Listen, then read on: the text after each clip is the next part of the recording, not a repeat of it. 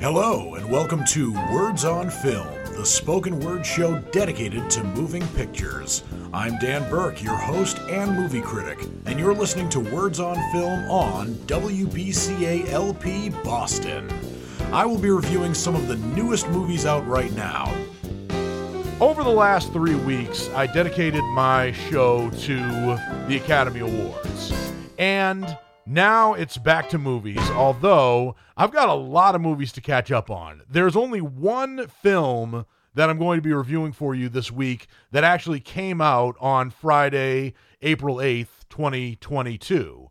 And that film is the first movie I'm going to be reviewing for you. It is Sonic the Hedgehog, which is in theaters right now. It was distributed by Paramount, but I think it's only in theaters. I don't think you can watch it on Paramount Plus yet, but chances are that you probably will in the next couple of months. As a matter of fact, the way movies go right now, if a movie's out in theaters, it's a, it's only about 2 or 3 months before it it makes an appearance on DVD, Blu-ray, or for and 4K, not or and, because all the major Hollywood films uh, come out on on 4K that are brand new these days. But anyway, getting back to the subject at hand, Sonic the Hedgehog 2 takes off pretty much where the original one left off, in the sense that Dr. Robotnik had been defeated in the previous movie, but he's down, but not out. But Dr. Robotnik, who is reprised here by Jim Carrey, is exiled to another dimension where there are apparently a lot of mushrooms. And he wants to, and this is a quote from the movie, get off this piece of shiitake island, which is pretty pretty funny. I mean, it's it's a pretty good dad joke at this point. And Jim Carrey is not only a dad, he's also a granddad at this point, despite the fact that he looks really good uh, for a granddad. But he is in this other dimension plotting revenge on Sonic the Hedgehog. And he ultimately creates a device that creates another generation, uh, excuse me, not another generation, another dimension where he recruits a, another furry friend who is in an in Nick uh, Echind, excuse me, the species of this other uh, furry creature is an echidna. I, I don't know if that's a real creature or it's a if a, it's a mythical creature, but it is a red dreadlocked furry creature who. And this one goes by the name of Knuckles. And in this movie, he is voiced by none other than Idris Elba. And even though Idris Elba makes a cool um Idris Elba has a cool voice. Even when he does an American accent, it's cool. But when he does his normal British accent, that's also very cool. However, having said that, I would have thought that Idris Elba would have stayed away from playing anybody who's furry, especially after having played Macavity in the train wreck of a movie that's called Cats. But here he's actually pretty good as the voice of Knuckles. But Dr. Robotnik and Knuckles unite not only to bring down Sonic the Hedgehog, but also to get a stone, or a diamond actually, that will grant Dr. Robotnik pretty much all the power in the world. Of course, Dr. Robotnik's genius is an asset, but getting this diamond will allow him to basically have all the power to take over the world. And Sonic the Hedgehog is reprised in this movie by comedian Ben Schwartz, and he is still living happily with his adopted uh, human father, who is a small town sheriff by the name of Tom Wachowski, who's played by James Marsden, and his lovely wife Maddie, who is played by Tika Sumpter. The subplot of these two is that they go to Hawaii to for the um, excuse me uh, throat issues there for the wedding of uh, Maddie's precocious sister Rachel, who does not like Tom, and she's played by Natasha Rothwell. And she's being married to an extremely good looking guy by the name of Randall, who's played in this movie by Shemar Moore. And Shemar Moore is, of course, unquestionably good looking, but his acting skills in this film are not particularly good. Um, and I, I would give some examples of how his acting or maybe his comedy skills aren't particularly good. But I, and this is a guy who's had a lot of experience acting too. He's been on the CBS show Criminal Minds for 15 years, and even in Tyler Perry's debut Madea movie, which was actually better than some of his other Madea movies, Diary of a Mad Black Woman, he was good in that movie too. But in this film, he's just really bad. And as I said, I would give you some examples of uh, how he's bad and why he's bad, but if I do, that would give away certain subplots of the film. But anyway, so Maddie and Tom go to Hawaii, not by plane actually, but by taking one of Sonic the Hedgehog's rings and throwing it to the floor and magically getting their destination right there within seconds, which is, my God, a great way to travel. If I had those magic w- rings, I would never go to the airport. But I would also probably never tell my friends about these w- rings because let them suffer at the airport, for God's sake. So, in this um, story of Sonic the Hedgehog 2, uh, Sonic ultimately finds that Knuckles is out to get him, and whereas Sonic the Hedgehog's strength is his speed, Knuckles' strength is not only his speed, which is not quite as good as Sonic the Hedgehog's, but still better than, for example, mine, but his strength is literally the strengths of his fists. But Sonic the Hedgehog in this movie has an ally. And those of you who are familiar with the game, as I am, remember the character of Tails. And in this movie, Tails is voiced by Colleen O'Shaughnessy, even though uh, Tails, whose full name is actually Miles Prower for some reason, that's never explained very well, even though Tails is a boy. And when I say a boy, I mean he is a child. But he's a fox like creature who has two tails that allow him to fly.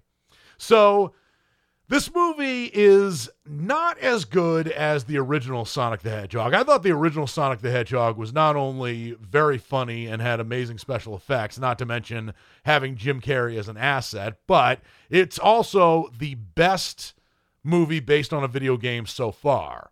Uncharted, starring Tom Holland and Mark Wahlberg, comes pretty close, but the original Sonic the Hedgehog definitely takes the cake.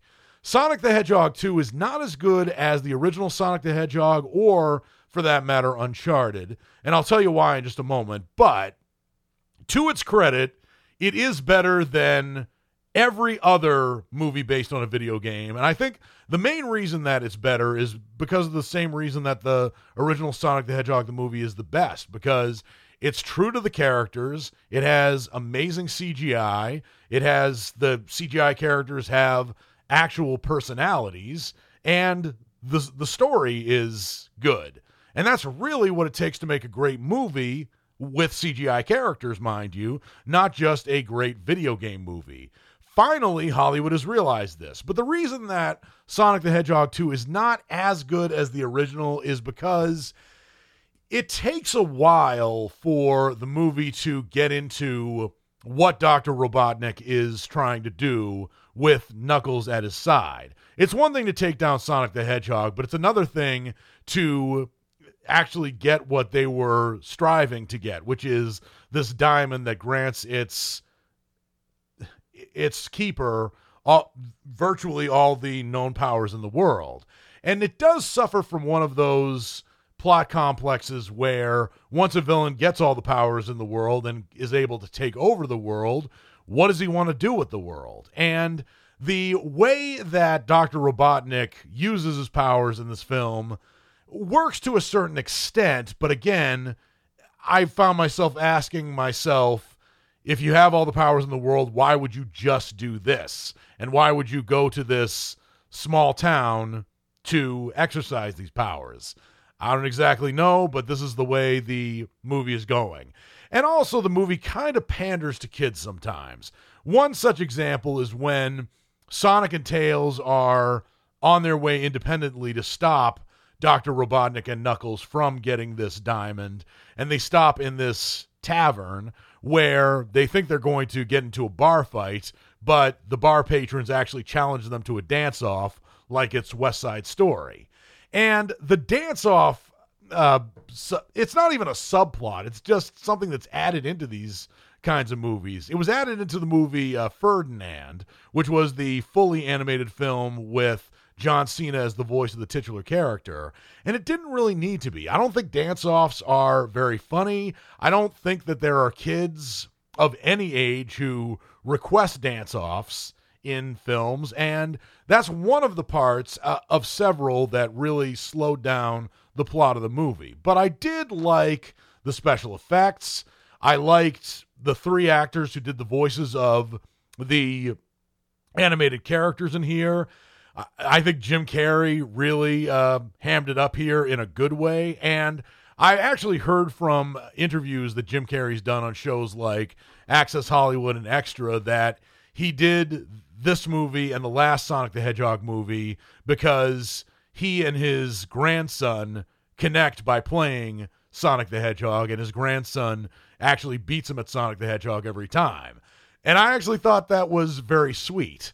Unfortunately, Jim Carrey says that he's going to be retiring from acting soon, which is not so sweet, but I guess everybody has to retire at one point or another. And Jim Carrey has enough of a repertoire in his 30 plus years of acting to live off of his residuals. And, you know, who could blame him? It takes a really long time to make a movie. And if one of the last movies you do is one that you do for your family, that's really noble, and I really appreciate that. But getting back to the movie Sonic the Hedgehog, what worked and what didn't, I liked the action. I liked the uh, climax. I also liked the extra scene at the end where they hint at a third movie as well, and it and the third movie looks promising, but I didn't really care for the uh, pacing of the film. I didn't really particularly like the human actors. I did like James Marsden, Tika Sumpter, and Jim Carrey. I think they did a good job, but just about every other human actor wasn't up to par, especially Shemar Moore, who really just uh, disappointed me. There's also another um, man in the movie, an older man whose name is Commander Walters, who's played here by Tom Butler, who is an older actor, so you would think he would be more experienced in acting, but unfortunately, his scenes are kind of stiff as well. So it's almost like every other human actor in this film just doesn't really uh, bring their A game. The exceptions are, of course, James Marsden, Tika Sumpter, and Jim Carrey. They do well with what they're given. And I think actually Tika Sumpter is better in this film than she was in the last one. She's more than just a pretty wife. She actually steps up a, a little bit more. But the humor in the film, I think, worked for what it was. The action sequences were really good. Uh, but again, the pacing of the film sometimes, some of the added scenes like the dance off wasn't necessary, and it was a little long, and the pacing was a bit sluggish at times, which led leads me to give Sonic the Hedgehog 2 my rating of a checkout. I do think it is somewhat of a worthy follow up to the original Sonic the Hedgehog. I don't think it's nearly as good, but I do think it's serviceable. I think kids might like most of it. I don't think they'll particularly enjoy the dance off, and they won't care for most of the human characters. But I think just about everything else in this movie works. I just hope that the third movie steps it up in terms of not only the plot and the story, which are the strengths of the two Sonic the Hedgehog films, but also the acting of the humans that are involved who aren't the lead humans in this movie. But Sonic the Hedgehog 2 is an okay follow up, but it could have been better.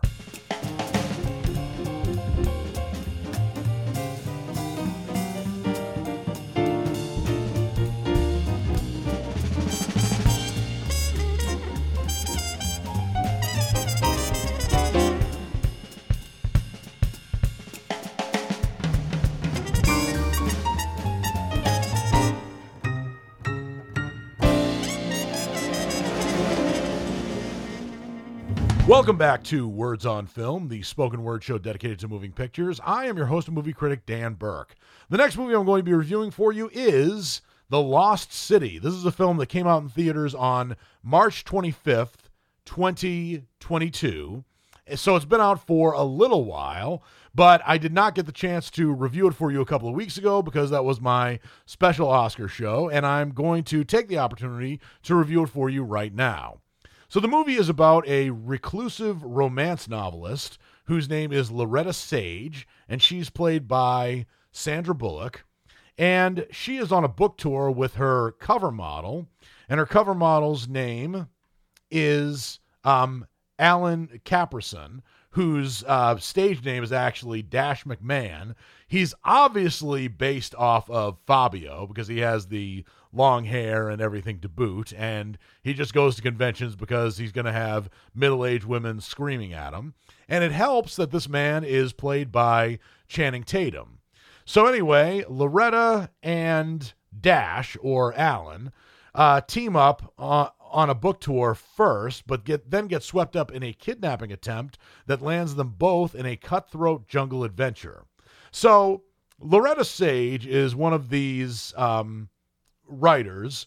Actually, Loretta Sage is her pen name. Uh, her real name is actually Angela, and she is a very smart woman, and she incorporates um, archeolo- true archaeological facts into her romance novels, but that that of course is I think for her own credibility. The people who read a lot of these romance novels really don't care about those kinds of plot details, but she adds them in anyway for added uh, credibility. So anyway, they are on a book tour, and I don't really want to um, stereotype people who read romance novels because romance novels have actually come a long way from the Harlequin romances that you'd find um, at the thrift store or at um, retirement homes.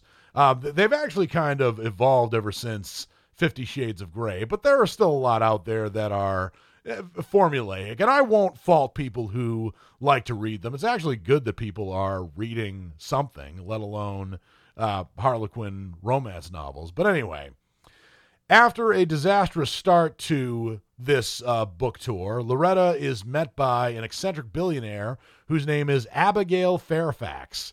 And Abigail Fairfax is played by Daniel Radcliffe. And yes, his name in the movie is Abigail. I didn't know that could be um, a male name. I kind of doubt that it is, but that's how it goes. But anyway, Fairfax realizes that Loretta has based her books on actual historical research she did with her deceased archaeological husband, and he has discovered a lost city on a remote Atlantic island and is convinced that this is the location of the uh, Crown of Fire, which is a priceless treasure.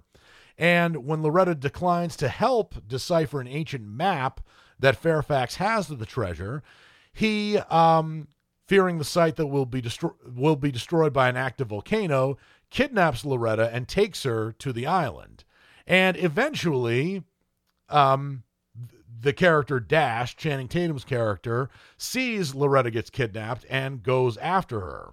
And he also recruits a um, CIA operative whose name is Jack Trainer, who's played in this movie in a surprisingly small part by Brad Pitt, to go after her.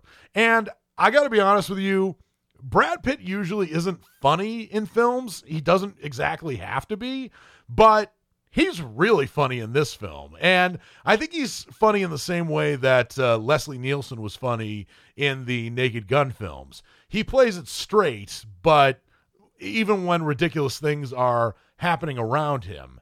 And also, there's another good supporting performance by uh, an actress whose name is Da'Vine Joy Randolph, who I hadn't seen in a lot of uh, films before. She plays the uh, publisher of um, Loretta Sage's books. Her name in the movie is Beth Hatton, and apparently Da'Vine Joy Randolph is an actress and a singer. She's been on Broadway in uh, Ghost the Musical, where she played Oda Mae Brown, which, for those of you who remember the movie Ghost, that was the role that Whoopi Goldberg played and won an Academy Award for. And uh, Da'Vine Joy Randolph has a very impressive, not only repertoire, but also a great background. She got her BA from uh, Temple and her Master of Fine Arts in Acting from Yale. So, yeah, she knows her stuff. And she does things in this film that are, I think, typical of a city dwelling uh, book publisher, but not uh, somebody who's very uh, street smart in the way of, shall we say, recruiting somebody to go through the jungle to find two people who are missing and whom she needs for a book tour. But I think Da'Vine Joy Randolph played the role a with charm and b with a lot of humor so that when she shows up to this remote jungle near the atlantic ocean in a business suit it works for her character and she's very credible not to mention funny in the role but on top of that seeing Sandra Bullock and Channing Tatum together is really a lot of fun. They have amazing chemistry, both when they inevitably fall in love, which you know they're going to do because whenever Channing Tatum is in a movie with an attractive woman, you know that's going to happen. Uh, but also when they're fighting, I felt like their fighting was genuine, particularly because it's Loretta who does all the writing, whereas it's Dash or Alan's job to basically pose for the camera and look pretty. But he has a following doing that. And I think that both of these characters play their roles incredibly well. And I think Channing Tatum has an added touch to that. He, he's another actor, very much like Brad Pitt. He doesn't exactly have to be funny, but I think he's given his career a lot of leverage by being funny. And Channing Tatum is not somebody I anticipated would be funnier than Ryan Reynolds, but he is. And I think that Channing Tatum works very well because he knows how to play it deadpan. And he also knows, unlike Ryan Reynolds, when to let silence be funny. Because Ryan Reynolds just crams every kind of joke or pop culture reference into a movie that he can, especially when he's playing Deadpool. And it it does work for for Deadpool as a character, but other times, my God, in other movies he's been in uh, to date, he has just done that way too much. But I think that Channing Tatum has a better sense of comic timing, a far better sense of comic timing than Ryan Reynolds does. And of course, Sandra Bullock has co-starred with Ryan Reynolds. For example, he, uh, she, and Ryan Reynolds were good together in The Proposal, but that's when Ryan Reynolds knew when to tone it down. He doesn't quite know that now, but Channing Tatum actually does. And I really got into the adventure of this movie. I found it hilarious, especially with Sandra Bullock and Channing Tatum in the forefront. They were very funny. I liked Daniel Radcliffe as the antagonist of this film. I liked Brad Pitt as the dead serious uh, bounty hunter, but not too serious because he knew when to use his seriousness to be funny. And Da'Vine Joy Randolph was also very good in this role as well. And there are also some good uh, other supporting performances in this film, like, for example, Oscar Nunez uh, from Breaking Bad is in this film as well, actually playing an antagonist, which is a bit bizarre because he's because he comes off as a very likable guy. You also have uh, Bowen Yang from Saturday Night Live having a brief but memorable appearance as one of the moderators of the uh, book tour, or at least uh, the the stop you see in the movie.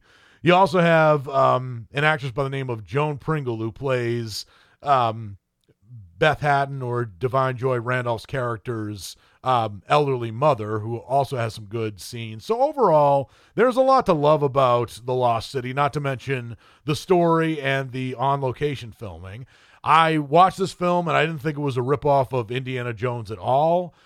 Uncharted was a bit of a knockoff of Indiana Jones, but I think it also kind of um, had its own sort of personality. But I like this film, The Lost. I think this movie, The Lost City, worked a lot better than the film Red Notice, which was kind of about the same sort of archaeological find that the protagonists in the film are are trying to accomplish. But Red Notice had Ryan Reynolds in it, who really brought down the film as I saw it. But The Lost City, I thought, worked where Red Notice probably didn't work, which is why it gets my rating of a knockout. I think that Sandra Bullock and Channing Tatum were great together, even when it goes through some of those subplots where you know they hate each other or it seems like they hate each other when the sexual chemistry is building up. But I think that the sexual chemistry built up naturally in this film, not to mention the chemistry between the two when they supposedly loved each other and when they supposedly hated each other. It was just all believable. It might have been a typical formulaic subplot, but it worked here surprisingly a lot better than other action comedies that I've seen. So, The Lost City is definitely worth checking out for those reasons.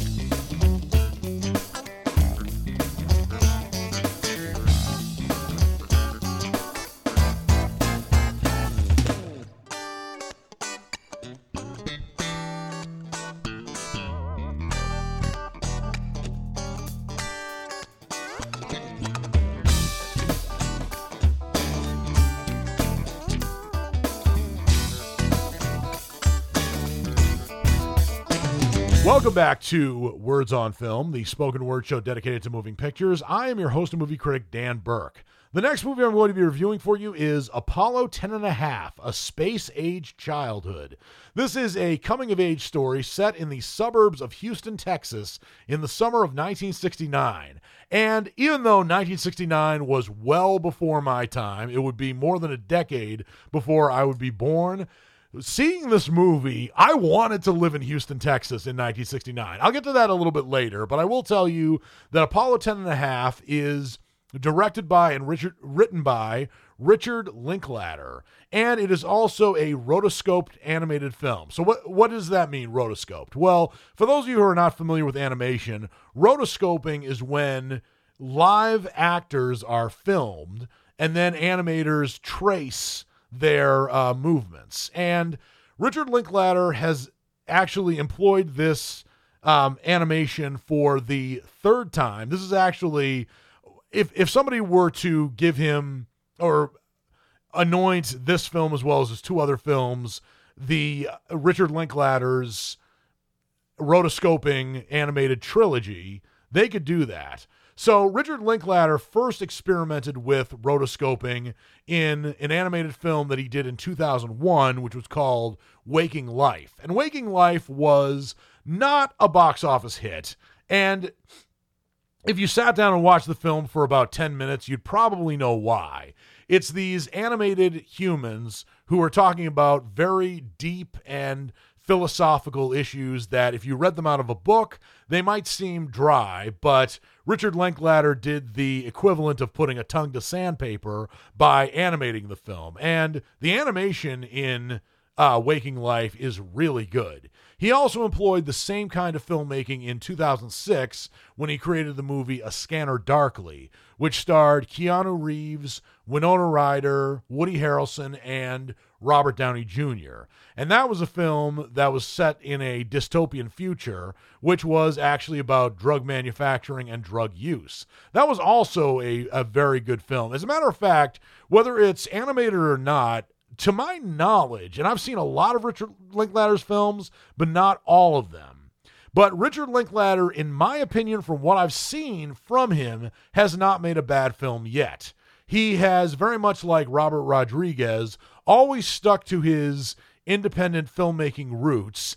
And every film I've seen from him, and granted, I haven't seen every film, has been interesting and intriguing. I have heard that the movie he did in 2019, which was called uh, Where'd You Go, Bernadette, which starred Cate Blanchett, wasn't particularly great, but I haven't seen it, so I can't make that judgment. But I will tell you, however, that Apollo 10 and a half a space a space age childhood is a really intriguing movie and not just because it's about a kid who flies to the moon on the spacecraft Apollo 10 and a half. I'll explain a little bit more about that later.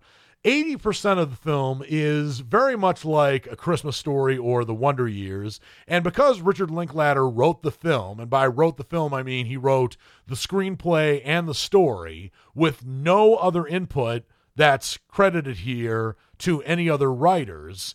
It's probably semi autobiographical, although I thought that Richard Linklater was more of an Austin, um, grew up in Austin, Texas, as opposed to Houston, because a lot of his films take place in Austin. But as it turns out, Richard Linklater was born in 1960 in Houston, Texas. And the movie is about a nine year old boy who lives with a rather large family or a medium sized family from 1960 standards in suburban Houston, Texas.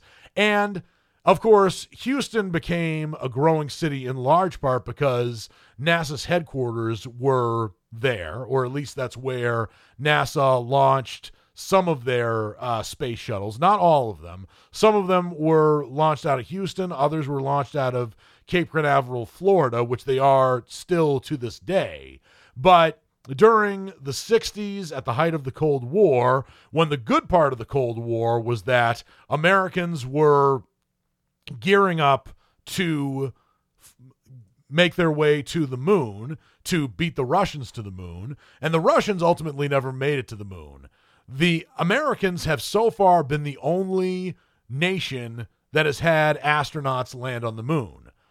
And I would have loved to have grown up during that time, but then again, growing up in the 80s and 90s was also very cool. But this movie takes a very nostalgic look back at the late 1960s, taking into acknowledgement that Nixon was president, the Vietnam War was raging on, but this movie very much like a Christmas story and like the Wonder Years, takes a nostalgic look back at those times and what it's like to be a kid, not a young adult there. And it's narrated by Jack Black. And Jack Black doesn't make an appearance in the movie, he just narrates it. He's credited here as grown up Stan because Stan in this movie is a nine or 10 year old boy who is played by Milo Coy, whom I don't know has been in any other films. But how does Houston, uh, how does NASA factor into this? It's not just the parents and the kids um, leading up to seeing Neil Armstrong and Buzz Aldrin walk on the moon for the first time. The subplot of the film, which I think is very far fetched, is where the NASA scientists made a spacecraft that was too small for its Apollo astronauts. So it recruits this young boy, Stan, to be the actual first person to walk on the moon on Apollo 10 and a half. Now, if it was Apollo 11 and a half, I might believe that. But to have, but according to this film, I think it's, I think it's sort of played as a fantasy, one that you're not, the people who watch the film, regardless of their age, are not necessarily expected to believe, but the movie sort of leads up to Stan being the actual first person to walk on the moon, but it's kept under wraps because of um I don't know, government issues. Who knows what some people in the government keep under wraps for what reasons. There are some reasons why some secrets are under, understandably kept um, sealed for a certain amount of time. But again, I kind of interpreted this as more of a fantasy 20% fantasy, 80% nostalgia. But I do have to say that it does sort of take that baby boomer elitist kind of perspective where it says it shows that you know we we could go out, go on our bikes, and as long as we were home by dinner time, we were okay. And if we got injured, we just kind of put some dirt on it, and so on and so forth. Older generations do this kind of talk all the time, but coming from writer Richard Linklater, it's actually not obnoxious to hear this kind of look back nostalgically. So Apollo 10 and a half did have some amazing animation. And I did like not only the way that the humans in the movie, the people in the movie were rotoscoped, but I also actually liked how some of the archive footage, uh, like, for example, um, President John F. Kennedy making the declaration that Americans are going to be the first to land on the moon in the next decade. I liked how that was rotoscoped. I liked how he was um, the kid Stan vicariously through Jack Black was talking about the cool things that were on TV, as well as the cool things he could do at Houston. How, if you had a bicycle and maybe a couple of quarters in your pocket, you could basically do whatever you wanted. And I loved how he described suburban Houston as not just a place to live, but almost like a big space related playground and I love that about Apollo 10 and a half. And it's amazing to me how this film came out before the Academy Awards, but I really, really hope, I really hope, and yes, the uh, Oscar season is young, but I hope that the Academy takes notice of Apollo 10 and a half and nominates it maybe not for Best Picture, but Best Animated Feature. And there are going to be several animated features that are going to come out later this year. That's the way movie movies work. But I liked this one. Not only was it nostalgic, but it also created a, a, a genuine world um, from uh, suburban Houston, which you wouldn't have necessarily expected. And I was envious of these kids for having grown up in such a cool city, especially one where space and its final frontier was not only a goal, but it was an entire industry. And it also permeated well into the uh, suburban life of these kids. I loved that. So Apollo 10 and a half, A Space Age Childhood, is totally worth checking out. It is on Netflix right now. And before I get into how you can watch it, it's a knockout. I think it continues Richard Linklater's hot streak of making great movie after great movie, although with a credible sense of independent filmmaking, even when Richard Linklater makes big budget films. But I loved how this film came not only from nostalgia, but also from the heart. Now, as I mentioned, it is a Netflix original film. It premiered on the platform on April 1st, uh, 2022, and you could check it out indefinitely on Netflix. In fact, this may be a movie that I see again. It's certainly a film to watch with the whole family. It is rated PG 13, I think, for some language and also some violence in the film. But overall, I, I think that this is a film that kids should watch. I think that they would get a, a lot of enjoyment out of it, and especially adults, particularly baby boomers, will love this film for an entirely different reason as well.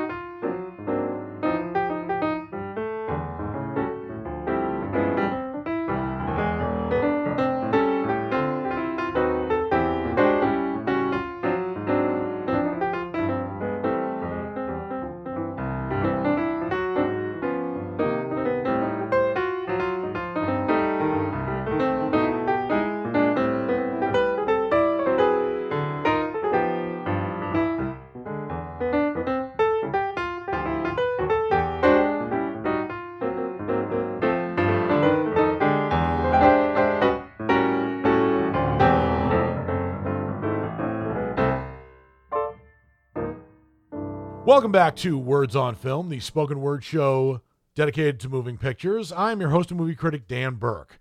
The next movie I'm going to be reviewing for you is You Won't Be Alone. This is an internationally co produced horror film written and directed by Goran Stolevski. And he is an Australian, North Macedonian film director and screenwriter. And he is making his feature directorial debut with this film. And before he directed You Won't Be Alone, he has actually done uh, filmography for such uh, shows as Barracuda and um, Nowhere Boys, none of which I've actually seen. As far as being a director, he's directed some episodes of Nowhere Boys as well as uh, some shorts like Ambassador, Picture of a Good Woman, Blood, and Frankie's Big Head. But this is his feature directorial debut, and it's not the strongest directorial debut that I've seen, but it shows some promise. So, You Won't Be Alone is a film that, as I said, is a horror film. It's more like a psychological horror film, and it takes place in an isolated mountain village in 19th century Macedonia, which at the time was a third world country. I think now it's it's been developed, or at least probably closer to the second world than it is the third world. But in this movie, a young girl is kidnapped by a witch and then transformed fully by an ancient spirit. So it has a really good premise. And the setting of 19th century Macedonia is good. And of course, it's um, it's a film that, at least when I saw it, was uh, subtitled. In other words, it's in the Macedonian language. And the only uh, actor in the film who Western audiences may know is uh, Noomi Rapace, who plays the uh, titular character Bosilka. And the movie starts out, I think, really well, but then the last uh, two thirds of the film kind of gets bogged in a very slow and sluggish story. Basically, you have these inhabitants who are living in this third world Macedonia, uh, living without very many luxuries. And there is a witch that appears um, in the home of a young mother. And the makeup on this witch is really good. You know that she has been burnt at one point, and the third degree scars on her entire body are really well done makeup. And initially, when she places a curse on the child, so that the young mother actually has to put her child in a cave so that witches won't get to her, the, the movie develops a really good uh, philosophical starting point. But from then, the the movie, particularly when the girl grows up and leaves the cave, that's when it gets really bogged down by a, a sluggish plot and also way too many shots of the close up of the face. And I think that sometimes close up shots of the face are good, but this movie, particularly towards the last two thirds, employed way too many of them. So much to the point that by the time the movie ended, I felt really bored. And also, the movie is not the longest movie I've ever seen. It's one hour, 48 minutes, but it takes place over the course of maybe about 15 years. And sometimes it feels like 15 years having watched the film sometimes. So I did like its originality as a plot, but I really thought that the the rest of the story just didn't really gel by the end. And and also there are certain things that witches can do that are fortunately shown and not spoken, but I was really confused by them. For instance, the witches in the film are carnivorous and they're cannibalistic, uh, that kind of carnivorousness. And that makes them scary, certainly, but I wasn't quite sure when these witches ate other people whether or not they consumed their identity or not. I wasn't quite sure of the the rules there. And the close-up shots of some of these characters made these rules, what witches could do, what witches couldn't do, all the more confusing. Plus, if these witches were burned, how did they come back to life again? that also wasn't particularly well explained. And if the witches could come back to life, what's the point of burning them at the stake? I just didn't quite understand that as well. So the movie You Won't Be Alone has a really good premise. I think that it had an original story that unfortunately got bogged down with a plot that just spun its wheels way too many close up shots of people's faces, so much so that you couldn't really get back into the story. And this movie had some promise too, because the, the poster of the movie looks very eerie. As a matter of fact, it reminded me of the Criterion Collection cover for the movie um, Sado or uh, Salo or The Last 120 Days of Sodom, a film that I have not seen, but I hear really, really bad things um, in terms of what's in the film. In other words, I know it's scary, I know it's creepy, but I just can't bring myself to watch the film, especially not on my own. You Won't Be Alone is not quite as creepy as Salo is reputed to be, despite what the poster promises, but I, I just didn't really get into it. And while I did think the acting was good and I thought the premise was original, I thought the story could have been better, which is why I give You Won't Be Alone my rating of a strikeout. You could definitely see the actors in the film working as hard as they could, and they are good. Just about everyone in this film is really convincing, especially Noomi Rapace. And Noomi Rapace is an, a fantastic actress. But the cinematography of the movie could have really used some work. Sometimes we don't need those close ups of the face, especially when the characters are doing something that we as audience members might want to know what they're doing. Even if they're even if they're barricaded by something and it's a wide shot and you can guess what they're doing. That's a lot better than extreme close-ups that this movie employed, I thought, way too liberally. So, You Won't Be Alone is original. It's creepy in a lot of instances, but it's a miss for me because of cinematography that could have used some work, as well as a story that could have been fleshed out better. And I really needed to care more about all the characters I've seen in the film. And by the end, I really didn't.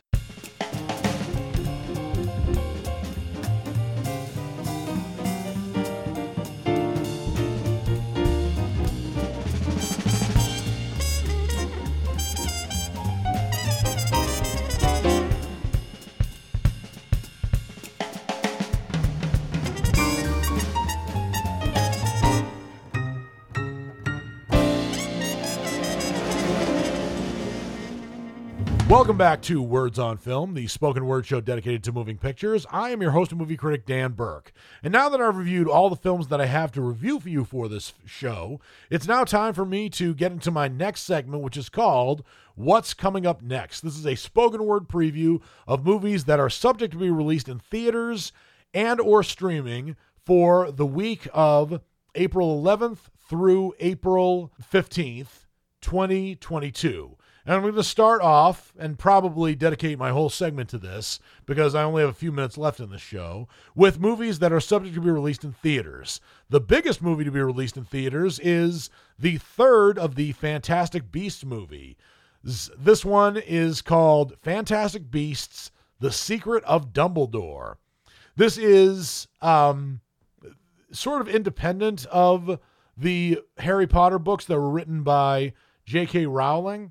And J.K. Rowling has been somewhat uh, canceled these days, I think unfairly. In cancel culture, I I agree with sometimes and I don't agree with other times, but J.K. Rowling has has tweeted some things that I wouldn't condone, but at the same time I wouldn't banish her from the public lexicon for the rest of her life for. But anyway, J.K. Rowling did co-wrote the screen co write the screenplay along with Steve Kloves for this movie. It is the third installment of the film series Fantastic Beasts and Where to Find Them, which is both a spin off and a prequel to the Harry Potter series. And it follows the continuing adventures of Newt Scamander. Newt Scamander would later go on to write the textbook Fantastic Beasts and Where to Find Them, which played a very significant role in the Harry Potter series. And Newt Scamander is played again here by Eddie Redmayne. Also um, joining the cast, uh, reprising their roles, include Dan Fogler, who plays the American Jacob, Jacob Kowalski, and also making his debut as Albus Dumbledore, or actually, scratch that. He was uh, Albus Dumbledore in the previous Fantastic Beasts movie, which was The Crimes of Grindelwald. Here he's reprising that role. Um, Albus Dumbledore in this movie is played by Jude Law, which um, is a very good uh, casting choice. And there's also a couple of other uh, well known actors in the film, including Ezra Miller, um, Mads Mikkelsen, Katherine Waterston, uh, and other such actors.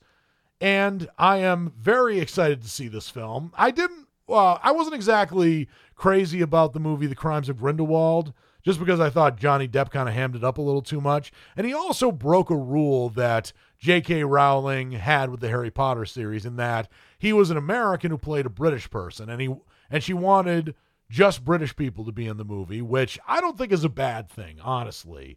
But Johnny Depp kind of broke that rule, and unfortunately, he underperformed.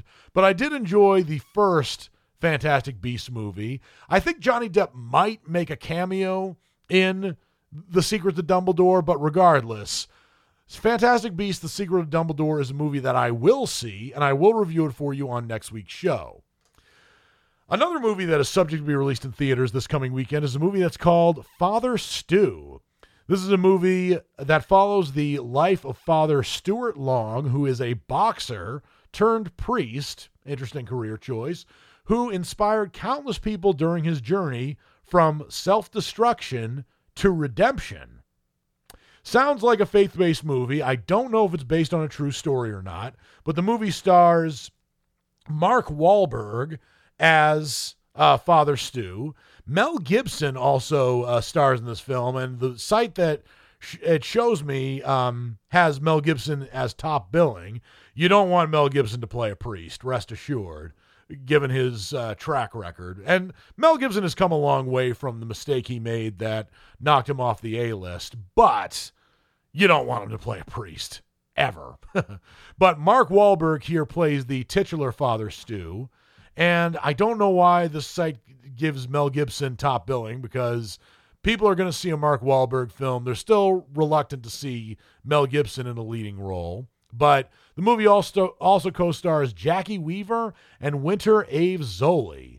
I'm very interested in seeing this film. I don't know if I will, but I will make my best. Um, I'll make my best effort to see it, and I'll let you know what I think on next week's show. This is not um, Mark Wahlberg's first time playing a boxer, uh, but it is his first time playing a priest. So I'm very interested to see how this movie goes um, because the other characters that Mark Wahlberg has played have been far from priest like. There's another film that looks like a comedy drama romance, and it's called Paris 13th District. I've never been to Paris. I don't know anything about the districts there, but I'm interested in seeing this film. It's a movie about a young girl whose name is, em- or a young woman whose name is Emily, who meets Camille, who is attracted to Nora, who crosses paths with Amber. And no, that is not what I'm making up. That's the um, premise uh, that I'm reading for you right now. It's three girls and a boy. They're friends, sometimes lovers, and often both. This is not a love triangle. This is more like a love square or a love rectangle but it sounds very intriguing. Sounds kind of like a movie that's Oscar bait. And the movie stars no actors that I know. It stars Lucie Zhang, Makita Samba, Noemi Marriott, and uh, Jehnny Beth. And judging from the poster, it might be a period movie. It might not take place present day. It actually looks like it could take place in the 60s, for instance, but I don't know for sure. But it's a movie that I will try to seek out, and I'll let you know what I think on next week's show. Another movie that is subject to be released in theaters is one that's called 13 Lives. This is a movie that is directed by Ron Howard and is sort of underplayed here. It might be coming out on streaming services as well. And Ron Howard has had a bit of a rut when it's come to directing films. But this movie is about a rescue mission that is assembled in Thailand when a group of young boys and their soccer coach are trapped in a system of underground caves that are flooding. I don't know if that's a true story or not, but that sounds amazing. The movie stars Tom Bateman, Colin Farrell, Viggo Mortensen, and Joel Edgerton, amongst other people. So it's got a really good cast, and it's directed by Ron Howard, who has done some good as a director, just not recently. But I'm waiting for Ron Howard to make a comeback, particularly as a director. So we'll see if he does. I don't know if this movie is coming out in a theater near me. If it isn't, it might is there's a high probability that it's coming out on streaming but I will try to check it out, and I'll let you know what I think on next week's show. That just about does it for this episode of Words on Film. Words on Film is the spoken word show dedicated to moving pictures, and I am your host and movie critic, Dan Burke, reminding you that the views and opinions expressed on Words on Film about movies or other topics are solely those of your host and movie critic, Dan Burke. They do not necessarily reflect the views and opinions of any employees or volunteers who are working at WBCA or the station as a whole. Until I watch a whole bunch of brand new movies, this is Dan Burke saying, I'll see you at the movies.